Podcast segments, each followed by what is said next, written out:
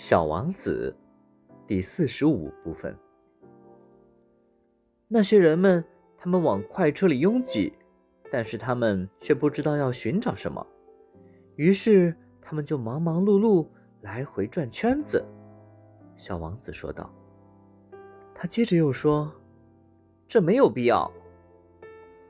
我们终于找到的这口井，不同于撒哈拉的那些井。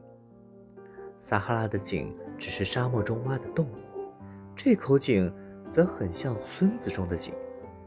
可是那里又没有任何村庄，我还以为是在做梦呢。真怪！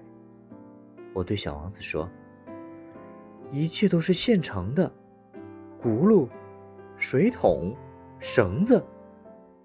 他笑了，拿着绳子转动着轱辘。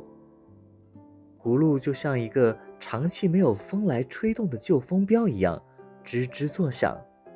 你听，小王子说：“我们唤醒了这口井，它现在唱起歌来了。”我不愿让他费劲，我对他说：“让我来干吧。”这活儿对你来说太重了。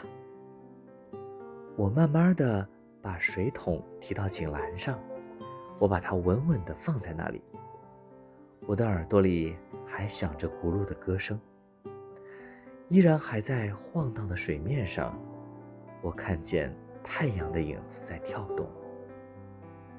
我正需要喝这种水，小王子说：“给我喝点儿。”这时，我才明白了，他所要寻找的是什么。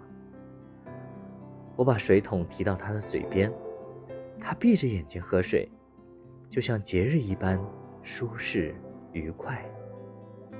这水远不只是一种饮料，它是披星戴月走了许多路才找到的，是在轱辘的歌声中，经过我双臂的努力得来的。它像是一件礼品。慰藉了心田。在我小的时候，圣诞树的灯光，午夜的弥撒的音乐，甜蜜的微笑，这一切都是圣诞节时我收到的礼品辉映着幸福的光彩。